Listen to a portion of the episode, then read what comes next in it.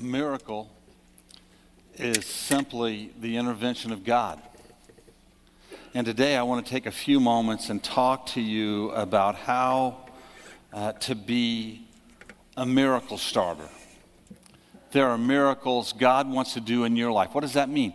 It means there's places in your life where He wants to intervene, where He wants to add His power and His strength to your life that couldn't get done without Him and there's places where He wants to use you to start miracles in somebody else's life. And we want to talk about that a little bit this morning. So I'm going to invite you to stand with me and open your Bibles uh, to John chapter 6. Now, while you're doing that, let me, let me clarify a couple of things. I want you to really, really hear me. There's no adult or children's service Wednesday night. No adult or children's service this Wednesday night. There are junior high and high school services at the Jefferson Street site this Wednesday night for your junior hires and high schoolers. So don't show up here Wednesday night. If you do, walk around and pray a lot. You'll have plenty of room to do it. And uh, just pray and see God.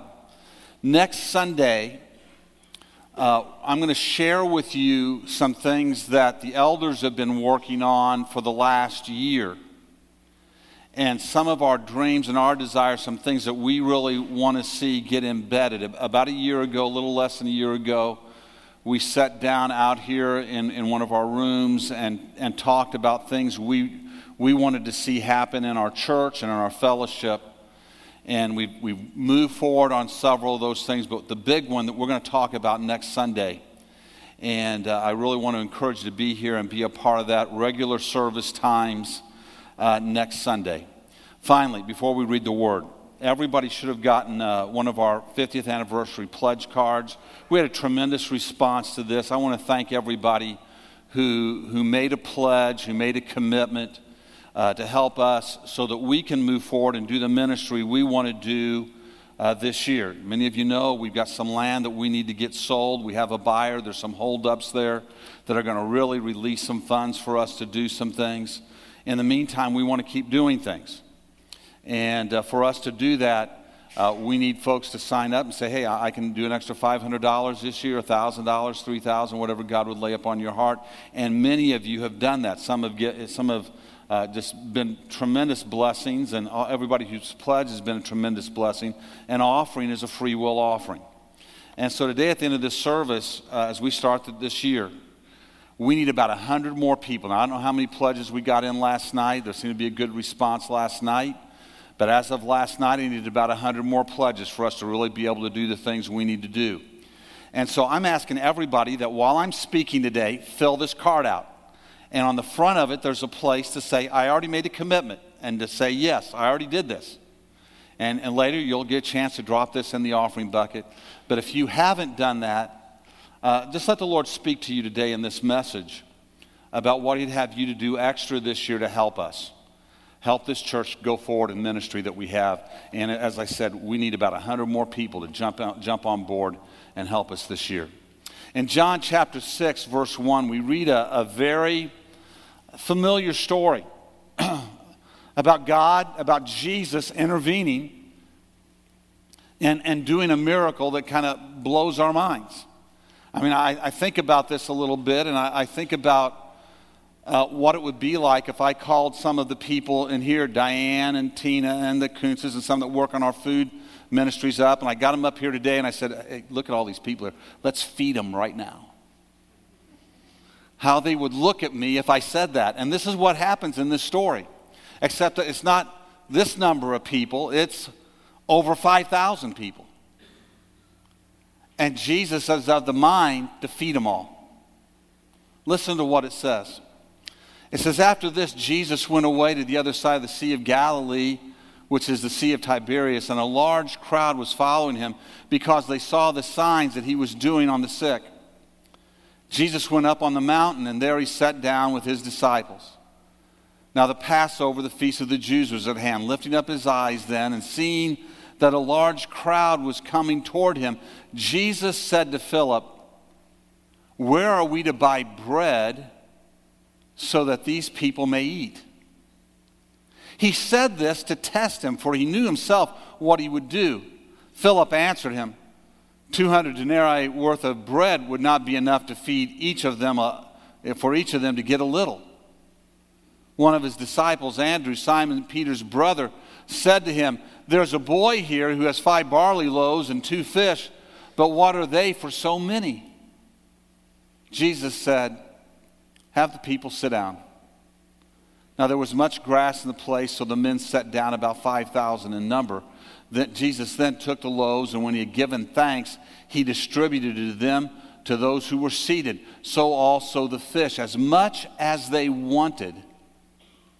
And when they had eaten their fill, he told his disciples, Gather up the leftover fragments, that nothing may be lost. So they gathered them up, in 12 baskets with fragments from the five barley loaves left by those who had eaten. When the people saw the sign that he had done, they said, This is indeed the prophet who has come into the world. Father, when you move miraculously in our lives, it should remind us that the King of Kings has come into the world, that you're active with us today. Father, when the world around us sees your miracle working power, they too can proclaim the King has come into the world. And we pray for our community, our city, for our world. That, Father, we would be part of those miracles and that you would intervene and show yourself and take care of the needs of people all around us. In Jesus' name. Amen. Take a moment, say hello to somebody around you and greet in the Lord.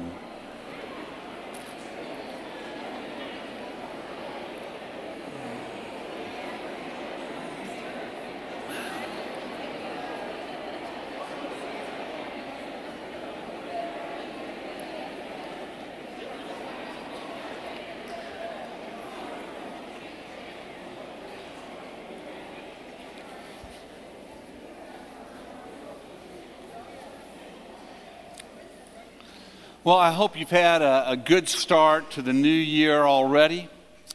And, and I, I, my prayer is that this year will be blessed, that you'll have the blessing of God upon your life this year. And one of the ways this will be a great eventful year is if you'll allow God to use you.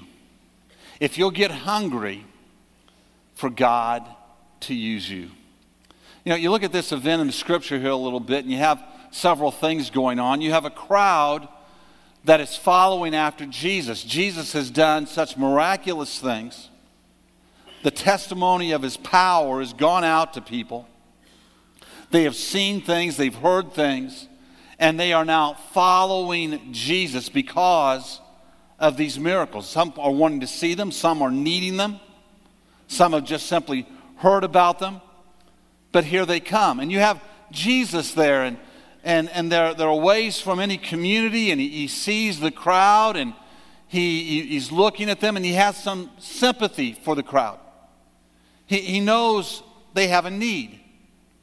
Now, no one seems to think in this crowd at this point in time that it's Jesus' responsibility to feed them. We, don't, we get no indication of that. But Jesus, he feels it's his responsibility to feed them. He saw a need and He wants to help us. This is good news for us, friends, as we read the Bible. To know that Jesus sees our needs, the great ones and the small ones. He's not too busy for any of us. He's not unaware of any need. And He wants to meet people's needs. Jesus intended in that hour to meet their need. And Jesus had the power to meet the need. That's also good news for us. Whatever need you bring into 2017, Jesus has the power to meet that need.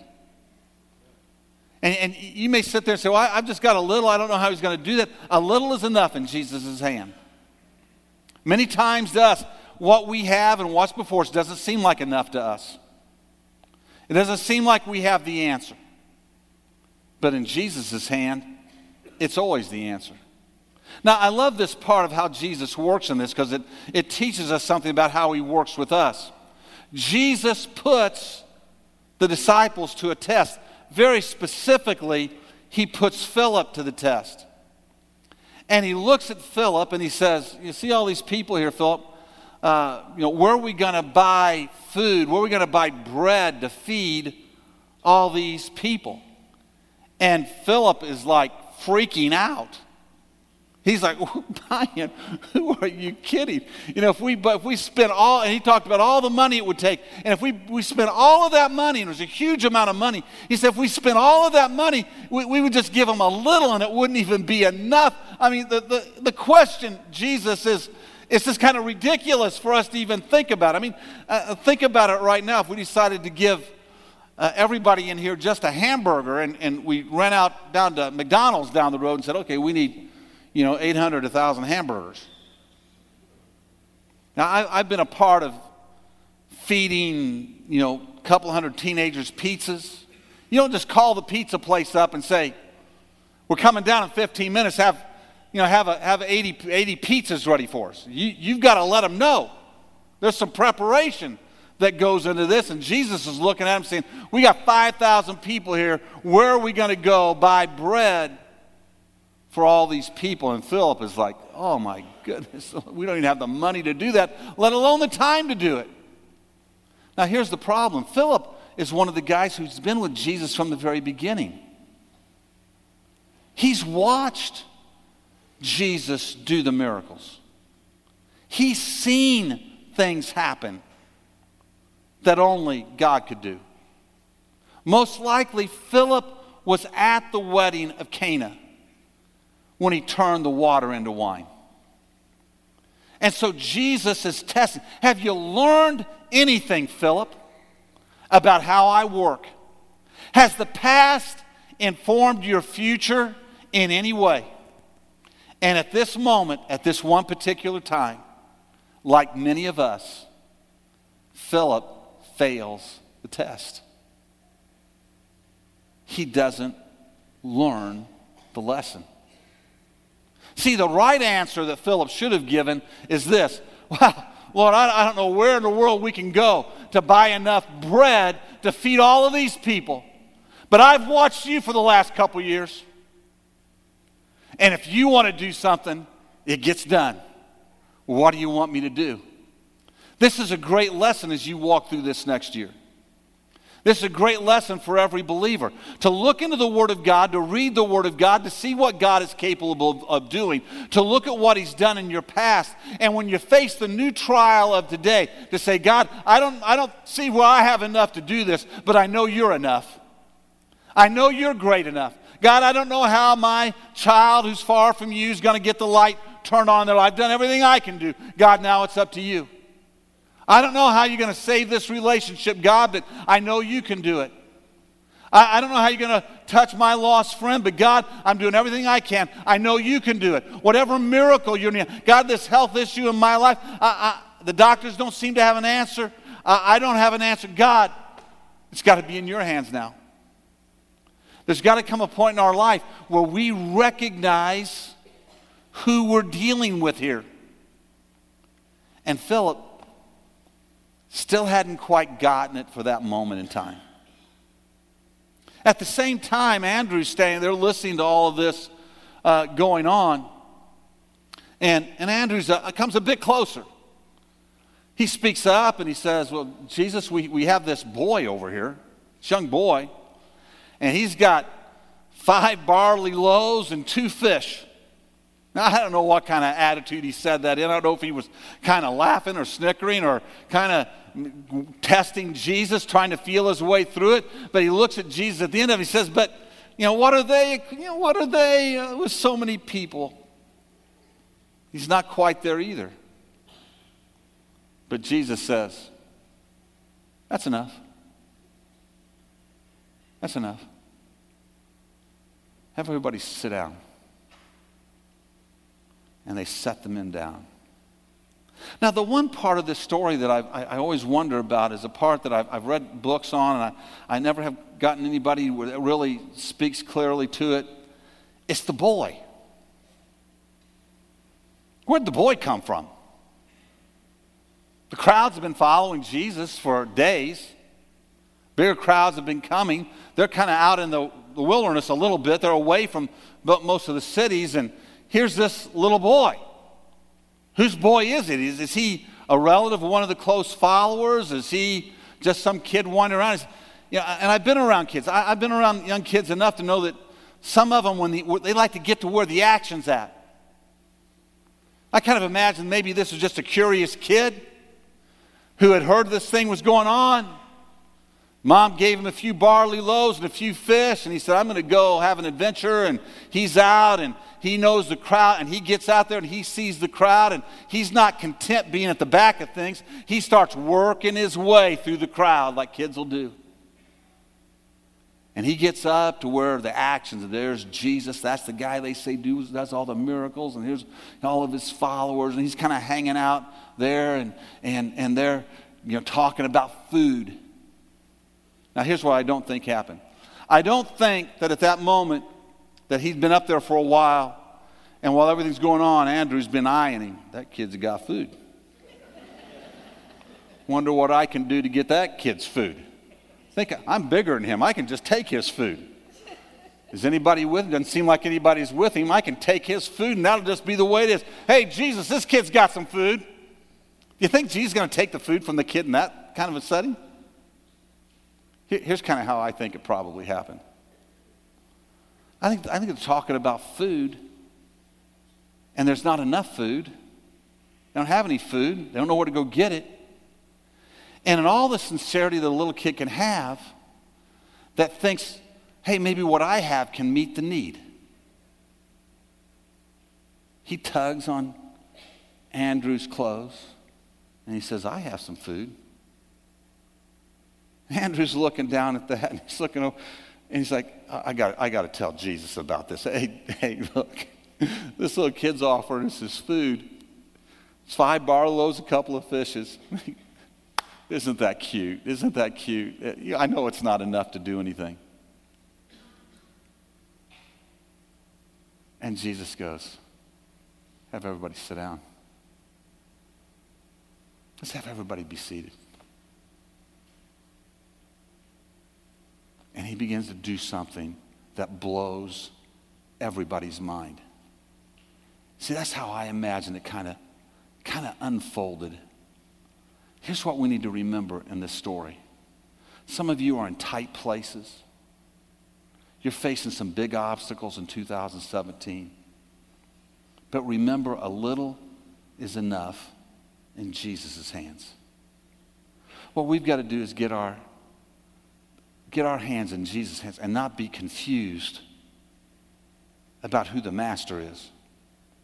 My dad used to tell a story about me and him when I was, when I was little. I was, too, I'm too, I was too little at the time to even remember the story, but I've heard him tell it so many times and share it so many times that I'm, I'm very acquainted with the story. There was apparently a time uh, when, when we that had an ice storm in Springfield, kind of like what we had a couple of weeks ago and, and I was with my dad someplace, and we had to cross a street. And it was icy, and we, we, as we headed out the door, I'm just a little guy, and he, he, he says, Give me your hand. And I said, Why? And he said, Well, there's, there's ice out here now, and I don't want you to fall. I don't want you to slip. So I'm going to hold on to you so you won't fall. And so he takes my hand and we start across the street and we get about halfway across the street and he loses his footing. And he slips and he barely controls himself, doesn't fall on the ground, but get, get, gathers his composure. All the time he's holding my hand. And he gets back on, he gets back where he's back on in control of things, takes a big breath, and I look up at him and say, It's a good thing you had my hand.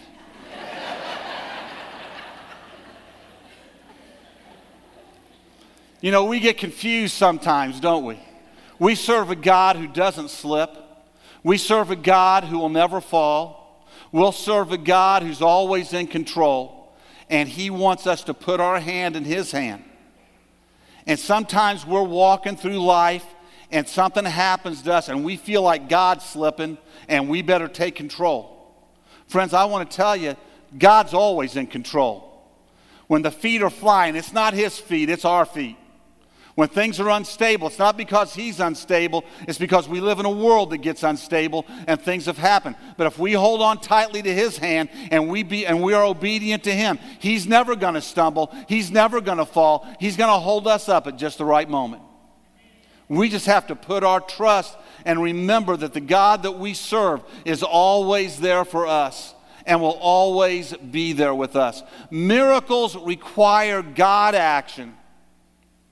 But remember, so many times He uses us to start that process.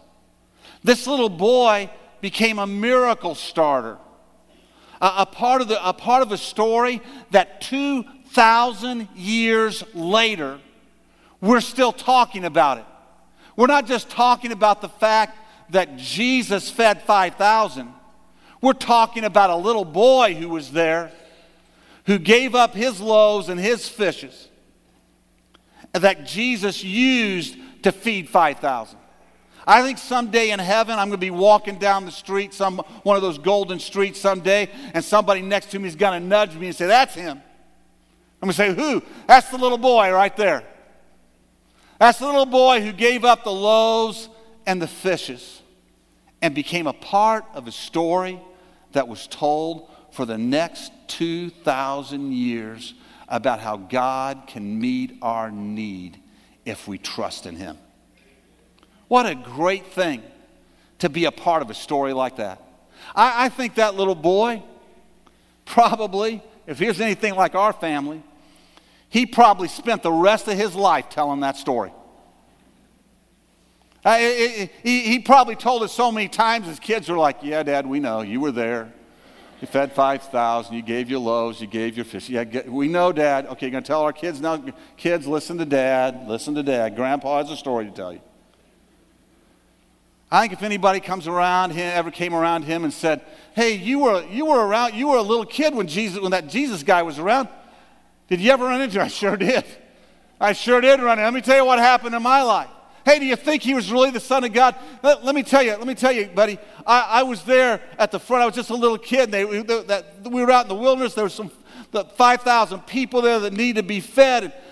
And, and, and, and I was just up there, and I just kind of, you know, as a little kid, I was just a little kid. I said, Here's my loaves, here's my fishes. And, and, and he, he said, Okay, I'll, I'll take them. And he sat down, and I sat there and watched him bless them and break them and put them into basket after basket after basket after basket after basket. And my loaves and my fishes, they never ran out. It just came coming more and more and more. And he fed all those people there. And at the end, they collected it all. And there was more left over than I gave him.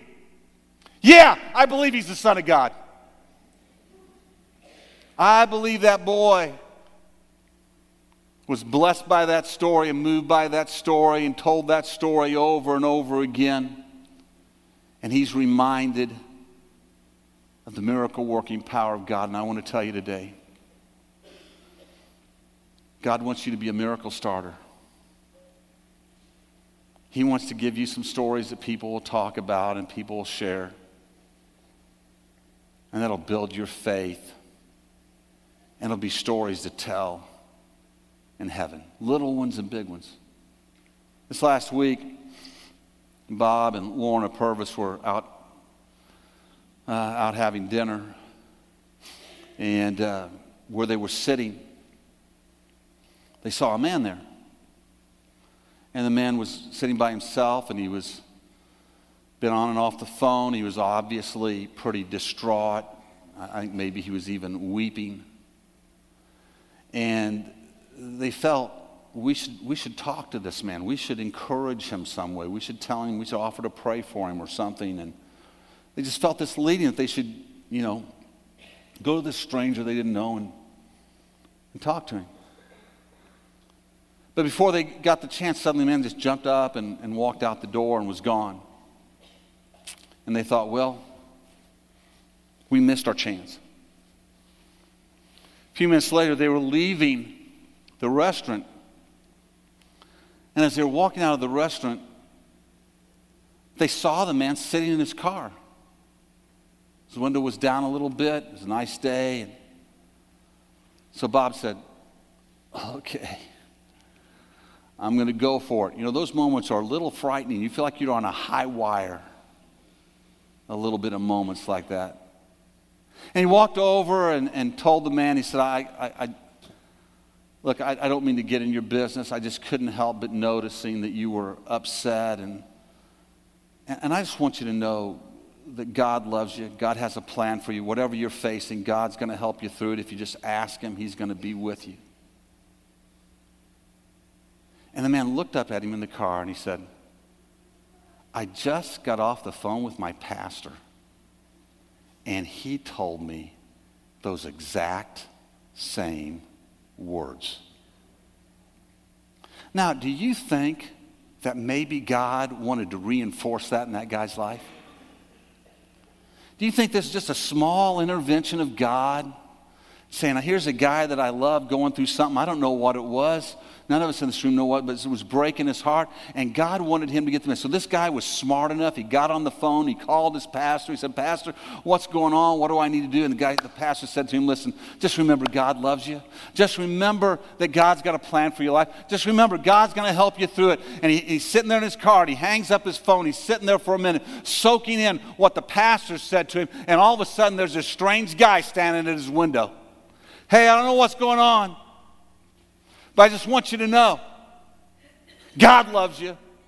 God's got a plan for your life. Whatever you're facing, God's going to get you through it. Do you think that might have reinforced the Word of God into that guy's life just a little bit?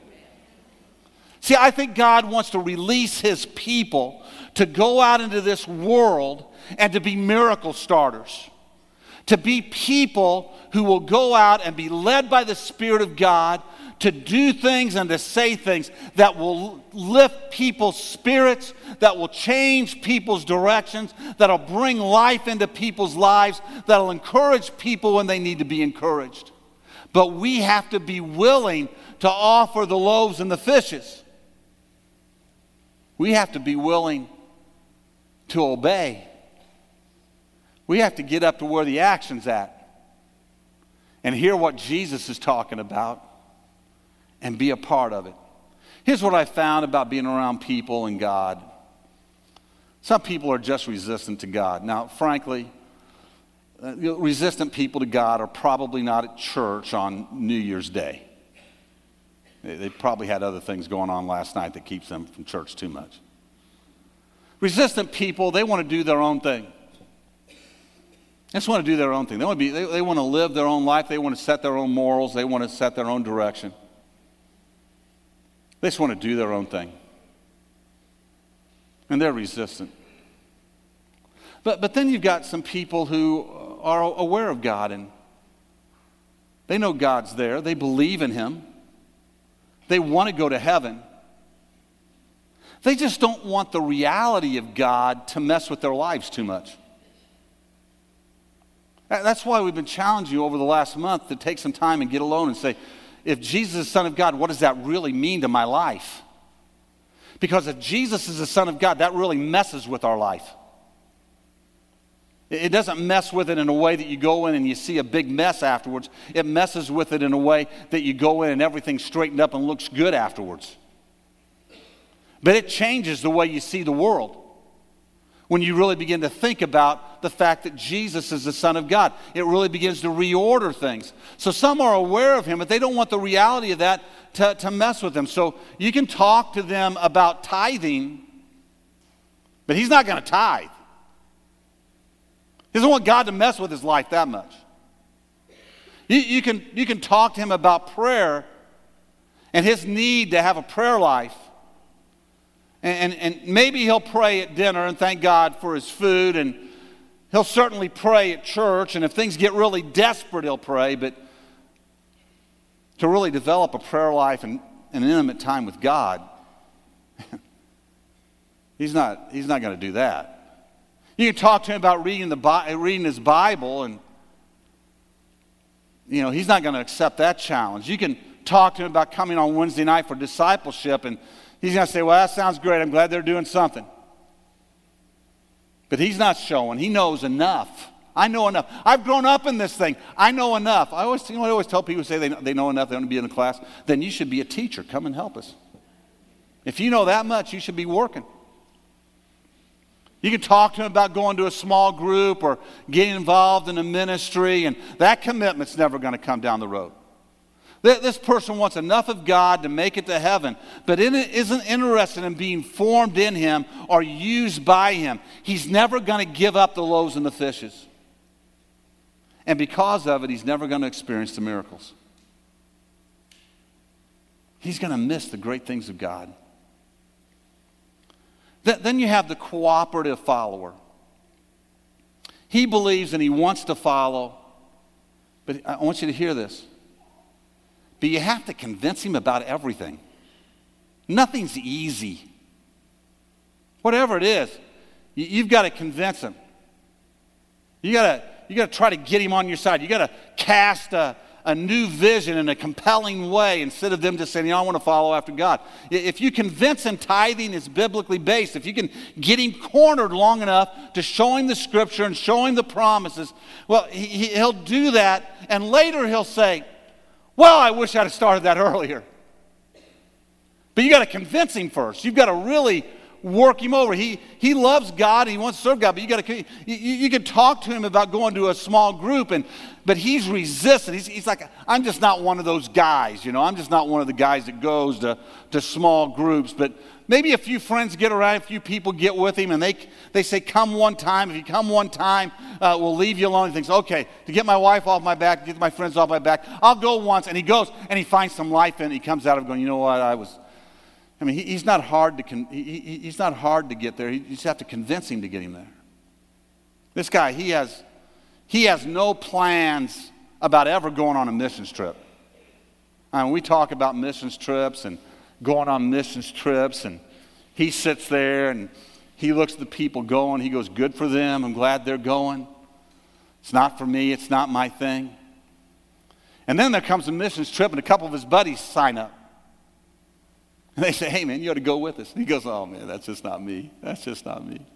No, really, you really, you ought to go with us. It'd be great. It'd be great for you. We're going to do, we're going to do this project and do this thing. You, we'll, we'll, have a fabulous time. Come and go with us. Oh, man, no, no, no, no. Then he gets in a church service and he hears there's an appeal and, and his, you know, he's kind of sitting there and his buddy's behind him poking him, saying, you should go with us, man. You should go with us. He gets home and his wife says, hey, your, your buddies have been talking to me. About the missions? Yeah, yeah, I know. They're, they're, they're bugging me too. She goes, I think you should go. She goes, Really? Yeah, I really think you should go. I think it would be good for all of us if you went. really? And reluctantly, he signs up and hops on the plane with his buddies, thinking, okay, I'll get through these 10 days as fast as we can. And and he gets out to some part of the world he's never been before. He's seen things he's never seen before. He experiences God moving in ways he's never experienced before. He sees people who are so grateful for the littlest, simplest things that he can't even imagine. That he would just look at them and say, They're not even good enough for me to have, and yet these people are so grateful for them. And, and, and he feels some life and energy. He feels the hugs of little kids and the hugs of, of people around thanking him for doing the work. And he comes back so pumped up and so full of life that he walks back in the door going, When's the next one? He's convinced. You can get him there.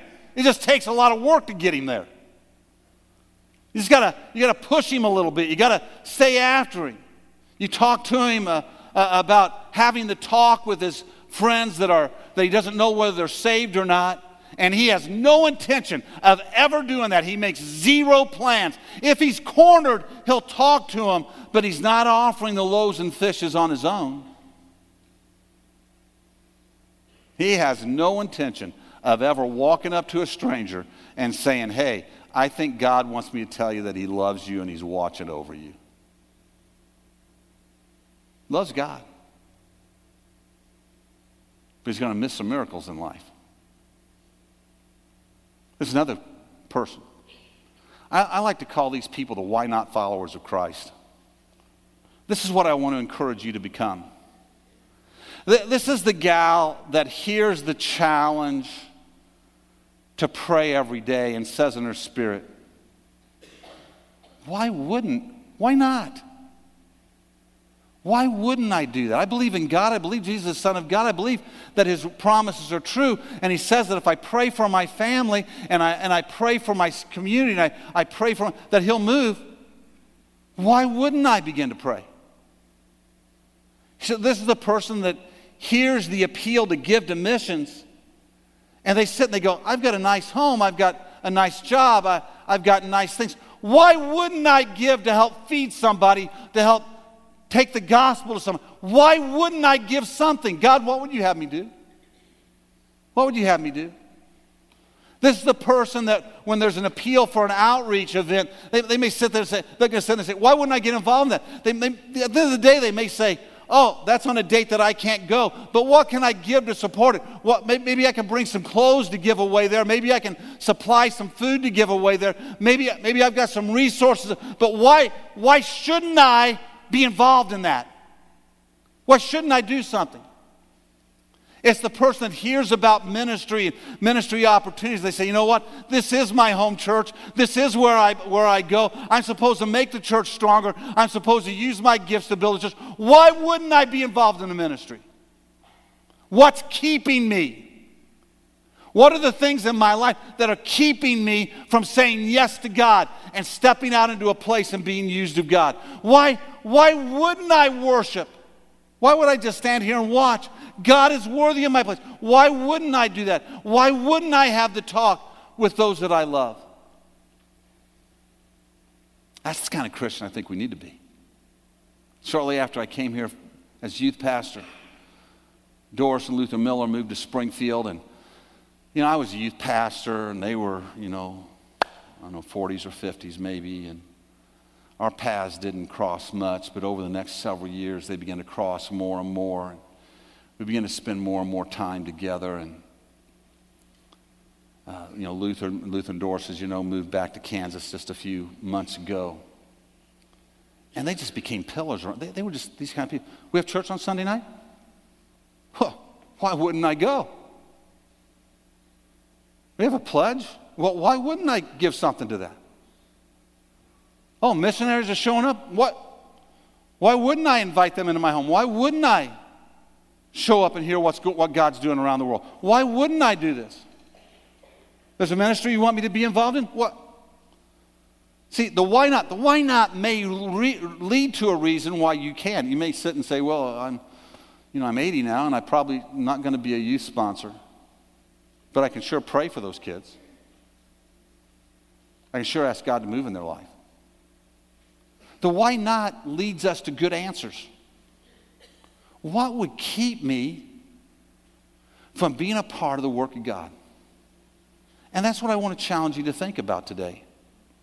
What kind of a believer are you? Miracle starters are why not believers. The loaves and fishes are there and they're ready to be offered. My grandfather was raised Roman Catholic. Through a tough set of circumstances, he grew as a young man, he'd gotten married, and his, his wife was very sick. And through it, to make a long story short, he and her ended up in the Midwest. She would eventually pass away. But he got involved in that time. He got involved with a, an evangelist, a tent evangelist. Now, he was a Roman Catholic boy that God had begun to work on his life. He didn't have a born again experience with Christ. And he started showing up with this tent evangelist. Before long, he's setting up the tent for him, setting up the chairs for him, taking care of things for him. Time goes by, and, and now his first wife has died, and He's met another woman. They get married. One will eventually be my grandmother. And before long, they're not setting up the tent anymore. They're leading worship for the tent evangelists. It's not long until after they're leading worship for the tent evangelists that where the tents would go, where they would go and they would have a, a revival, they would leave a group of people who'd gotten saved and they'd, they'd, they'd take them and start a church. And so when the tent moved on, somebody had to stay and pastor that church until it got on its feet and, and until there were enough people there for it to sustain itself. And, and so they started staying and pastoring those little churches. Now, this is back in the 1930s. There's not a lot of welfare, not a lot of things going on. The Depression's going on. All kinds of things are a struggle. But by now they have, you know, four, at least four kids, maybe five. And they're in one of these little towns where they're trying to get this church off the ground. And my grandpa comes home one night and he gets to the house where they're staying. And he comes in the door. My grandma meets him at the door and says to him, We got nothing for dinner. I have nothing to feed you. I've got nothing to feed the kids. He says, Okay, uh, set the table. She goes, No, no, you don't understand. I didn't say we, we just have a little. Yeah, we, I, I'm not saying we just have a little. I'm saying we have nothing to feed the kids and to feed you. Nothing. Zero. He says, I, I, I understood. I understood. Set the table. She was an obedient wife. She was a wife of faith. Kind of got an idea where he was going, and so she went and set the table. So there's this table, it's empty. All it's got on it is the silverware, and the plates, and the glasses just sitting there. And he calls the family into the table. Him and his wife, and, you know, four, three, four, five kids that time sits down at that table and he doesn't pray, Oh God, you got me into a mess here, get me out. No, he lifts up his voice and he begins to pray, God, you're my provider. And I want to thank you for the food we're about to eat. I want to thank you for your provision. And while he's praying, while, he's, while he and that family are sitting around that table,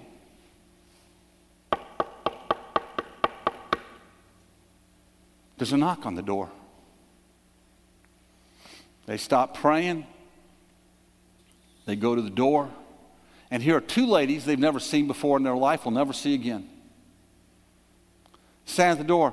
And the first lady says to, to my grandfather, I'm looking for a preacher named Pano.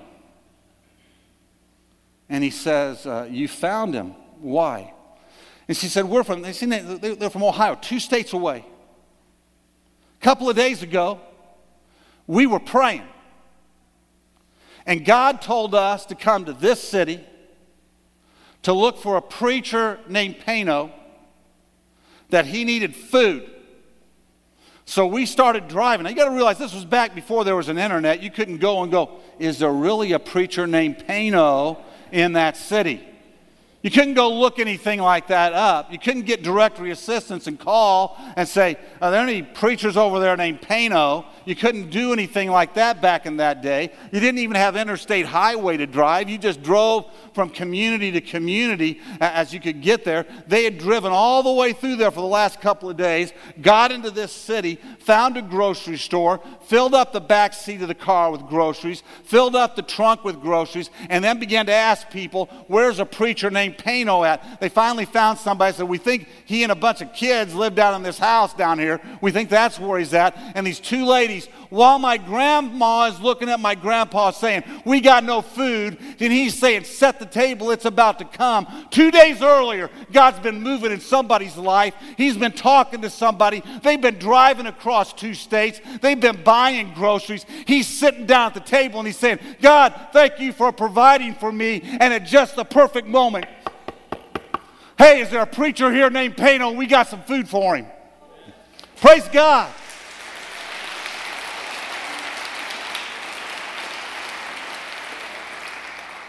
You know, those women didn't stay for dinner. We don't know their names to this day, but for the past 80 years, our family has talked about two ladies from Ohio that were used of God to show up at just the right time for a miracle to happen inside of our, our family's lives. And I believe that someday, once again in heaven, somebody's going to point to me and say, See those two ladies over there?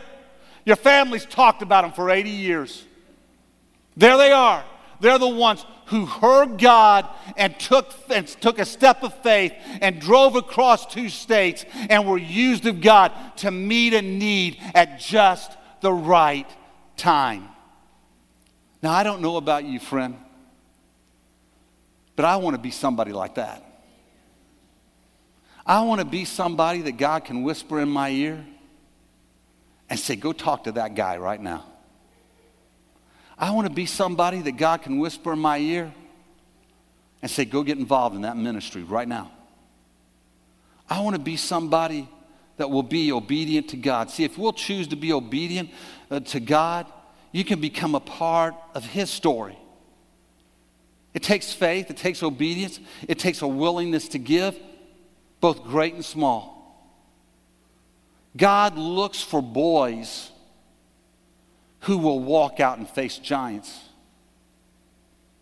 God looks for men who will pray no matter what the threat of the king is. God looks for young men who won't bow when they're still standing in front of the when they're standing there in front of the furnace. Who will cover the sacrifice with water knowing that God can still light it on fire. God likes people and looks for people who are willing to start miracles. Friends, it may be a Sunday school teacher who just every week, week after week after week, loves the children that come into her room, loves them, serves them, and they leave that room and they talk about that Sunday school teacher and how much they feel loved by God. It may be a small group leader who cherishes people, loves people, and the hurting hours of their life is there with them in the great hours of their life. It may be a greeter who welcomes people in every week and makes them feel warm and welcome, or an usher who helps take care of people, or a choir member who sings under the anointing of the Spirit of God, or a youth group leader that invests in teenagers when they're smelly and aggravating and loud but who walk away talking about a leader who would sit up late at night with them at a camp and love them and talk to them and point them to the things of God and point them to the hope of God. He's looking for leaders who will invest. He's looking for people to sing songs that will move hearts in times of crisis. He's looking for people who will take food to somebody as God would lead them to take food. He's looking for people who will build churches or build schools, who will make scholarships available, who will be a part of the miracle working process of God, who will offer what they can so God can do what He will together and separately, we can become miracle starters this year. My brother in law, Bob, was, he's been on the move the last couple of weeks. I told a story a couple of weeks ago about something that he and my sister did and what happened. Well, he was out the last couple of weeks and uh, they were at a store and there was an older lady apparently there and she'd bought a few things and And she got a credit, card, a debit card out, and it didn't work right. Something didn't. She's fiddling, trying to find, you know, the money to pay for it and to take care of it. Bob, being the generous guy that he is, he says, Here, let me. And he takes it, steps up, and he just swipes his card. There it is, 20, 24, 25 bucks. And blesses the lady. Little, little Christmas miracle. Now, he told that to some of his friends. I don't know who he told to. He never told me who, who this happened to. I don't know who the story what, what happened, but he, he told the story to some of his friends. And so one, one of his friends was in a store, I'm told, in the last couple of weeks. And there's a young lady there, and she was buying some baby food. And, and as she got out, she had some, some things. I don't know what it was. I don't know if it was coupons. I don't know what it was. She was trying to pay for it, and it just wasn't working out. She wasn't being able to get it paid for. And, and this person thought, well, you know, hey, Bob did that. I can do that. And they said, hey, I'll, I'll, I'll take care of it. And they went up and swiped their card. What they hadn't noticed, apparently, was that they were just bagging up the kids, the food for the kids. They had a, another cart full of stuff up there. and it rang up for about $500.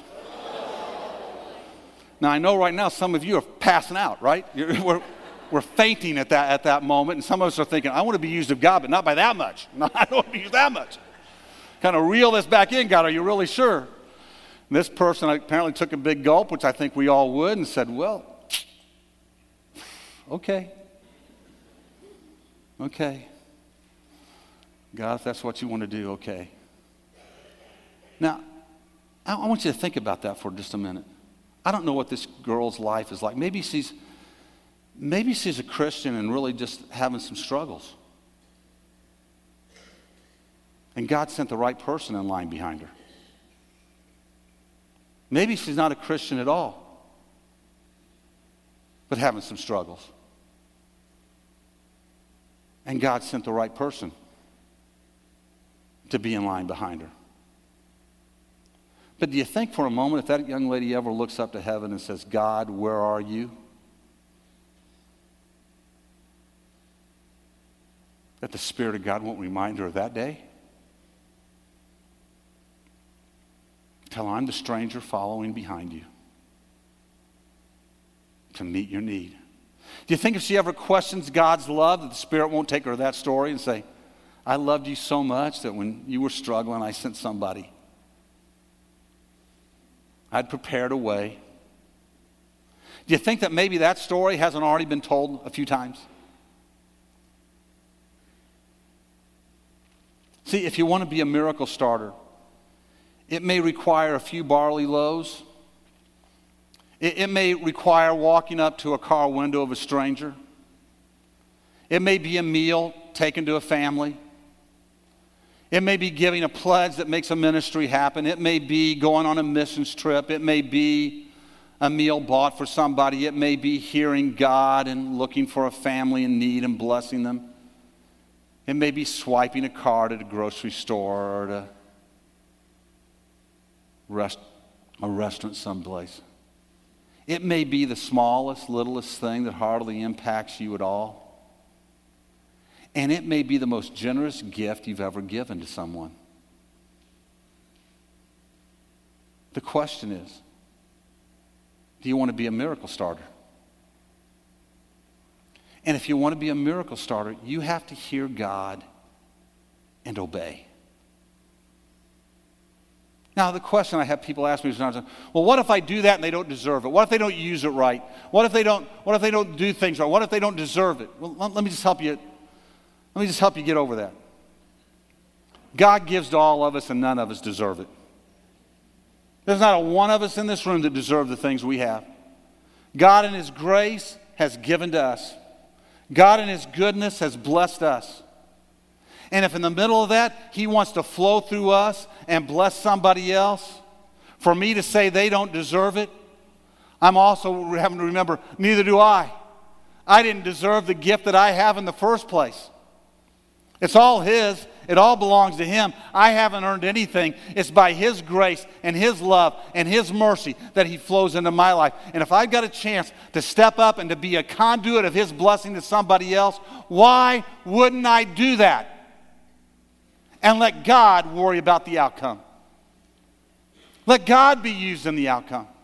Let Him determine what's going to happen.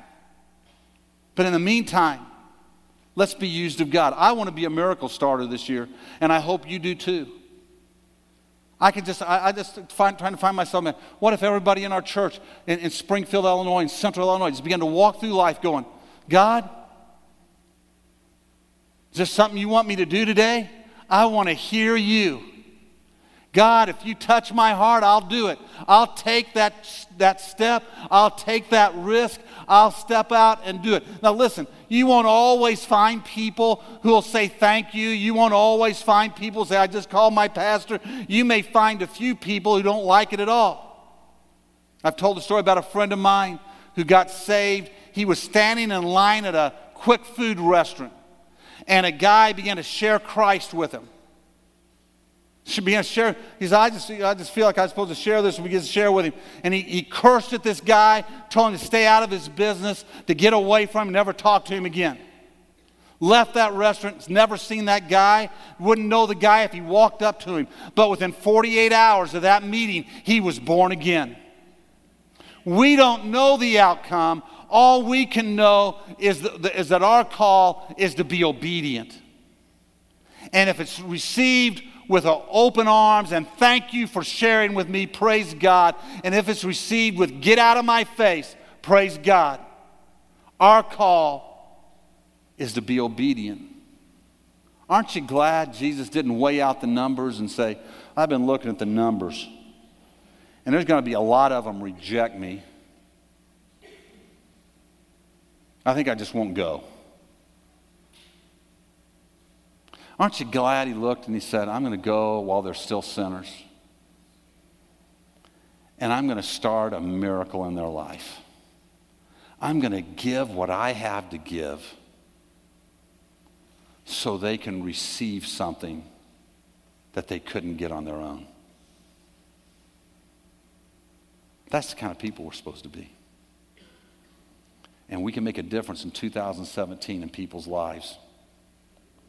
And just like our family tells a story about those two ladies 80 years later, who knows, maybe this year, you'll be a part of a story that people are telling, families telling, 80 years later and telling into heaven because you're obedient to God.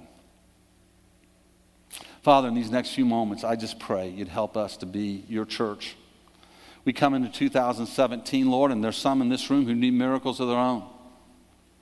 They've got to be obedient and step out and do what you've told them to do. And when they do, you'll provide, you'll do what you can do. Father, there's others that you want us to be a part of being a start of a miracle in somebody else's life. So I just pray, Lord, in Jesus' name you'd let our hunger and our thirst be to be why not Christians. Why wouldn't I do that? Why would I, why would I stop short of that? And we would follow and obey you with joy. In Jesus' name we pray. Amen. Right now, the ushers are going to come down and uh, they're going to pass the, the buckets. This isn't an offering of any sort other than uh, we're asking everybody just to drop your card. Now, if you're a newcomer here, you, we don't expect you to do this. Just sit back and relax. But for those of us who are part of the Calvary family, uh, I really need about 100 more people to help us here. This is, a, this is a place where you can be a part of, of helping us do something great and be a miracle in people's lives. I'm going to ask you just to make a, a, a quick pledge. If you've already filled one out, just put on there, I already did this, and drop that in that bucket as well. They're going to come real quickly down this aisle and do this. And then when they're done doing this, they're going to they're to immediately pick up, guys, just go ahead and start. They're going to immediately pick up uh, the communion. And we're going to share communion together today as we start this new year. And as, we, as we're doing this, I want to just encourage you to think about what kind of a Christian are you? Are, you one that, boy, nothing's going to move you to do the things that God would have you to do? Wow, I would warn you, you need to repent of that. Are you one that, boy, I'll do things, but man, you got to you got to prove to me, Pastor, you got to prove to me you really need this. Are you one that says, hey, why wouldn't I? Why wouldn't I be involved? Why wouldn't I get involved? Why wouldn't I do something? Why wouldn't I get in the ministry? Why wouldn't I go talk to that person? And let's ask ourselves, what kind of followers of Christ are we? Amen.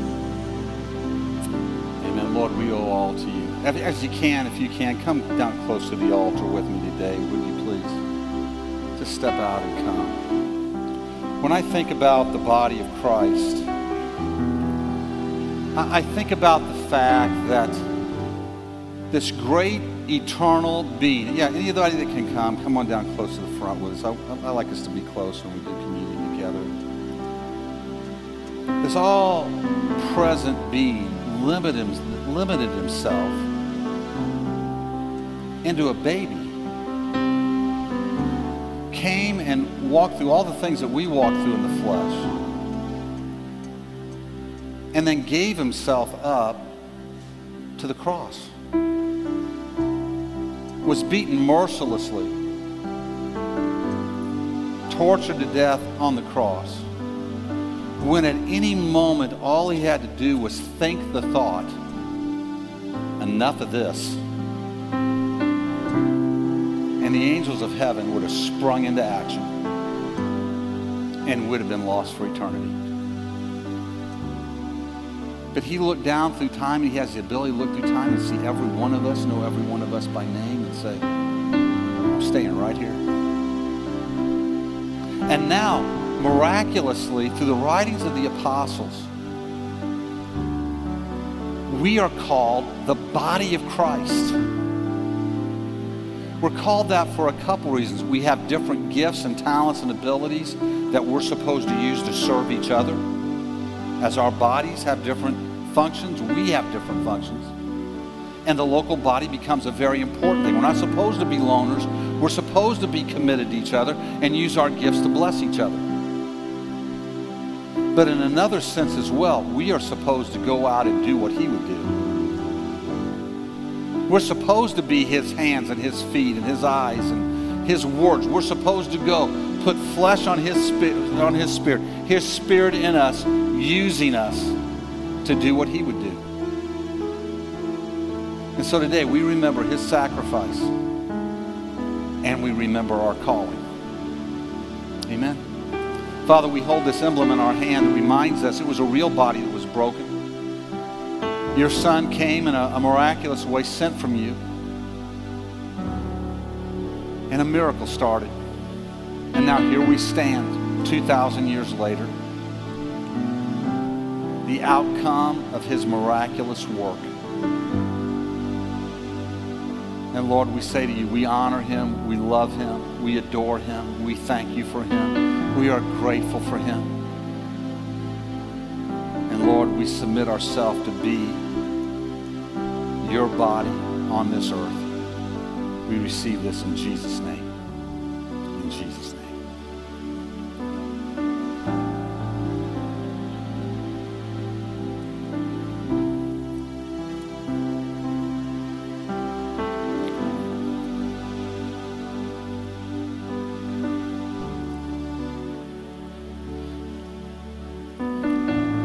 Have you ever seen on TV uh, maybe some show and they've got somebody's past information there and some of it's top secret.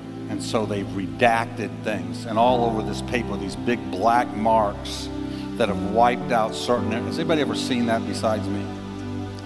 I, I was praying this week and i was thinking about this, a, this aspect that someday we're going to be at the judgment seat of god. And everything we've said and everything that we've done is going to be spoken there.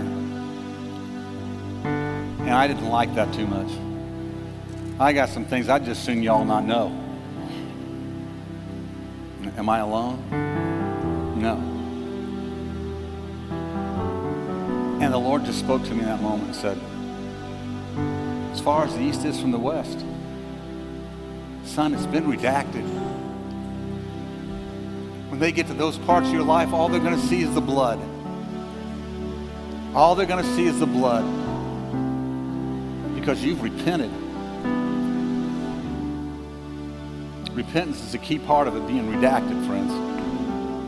But when we repent, the blood washes away all sin. Amen? Father, we thank you for the blood that washes away our sin. And we come here today and we rejoice for Father. We recognize how unworthy we are, how undeserving we are, and how perfect He is.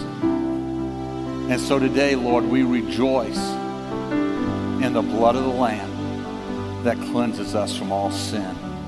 In Jesus' name, amen. Let's take together today. Just a second, we're going to sing this song as a close to worship God. And I know we've gone a little longer than we normally do. Hey, it's New Year's Day, okay? It's New Year's Day. You've got the rest of the year to forgive me, and we'll be back on our regular schedule next week. This has been a great day, hasn't it? Amen. Bless the Lord. Let's be miracle workers this year. Let's start them and see what God does.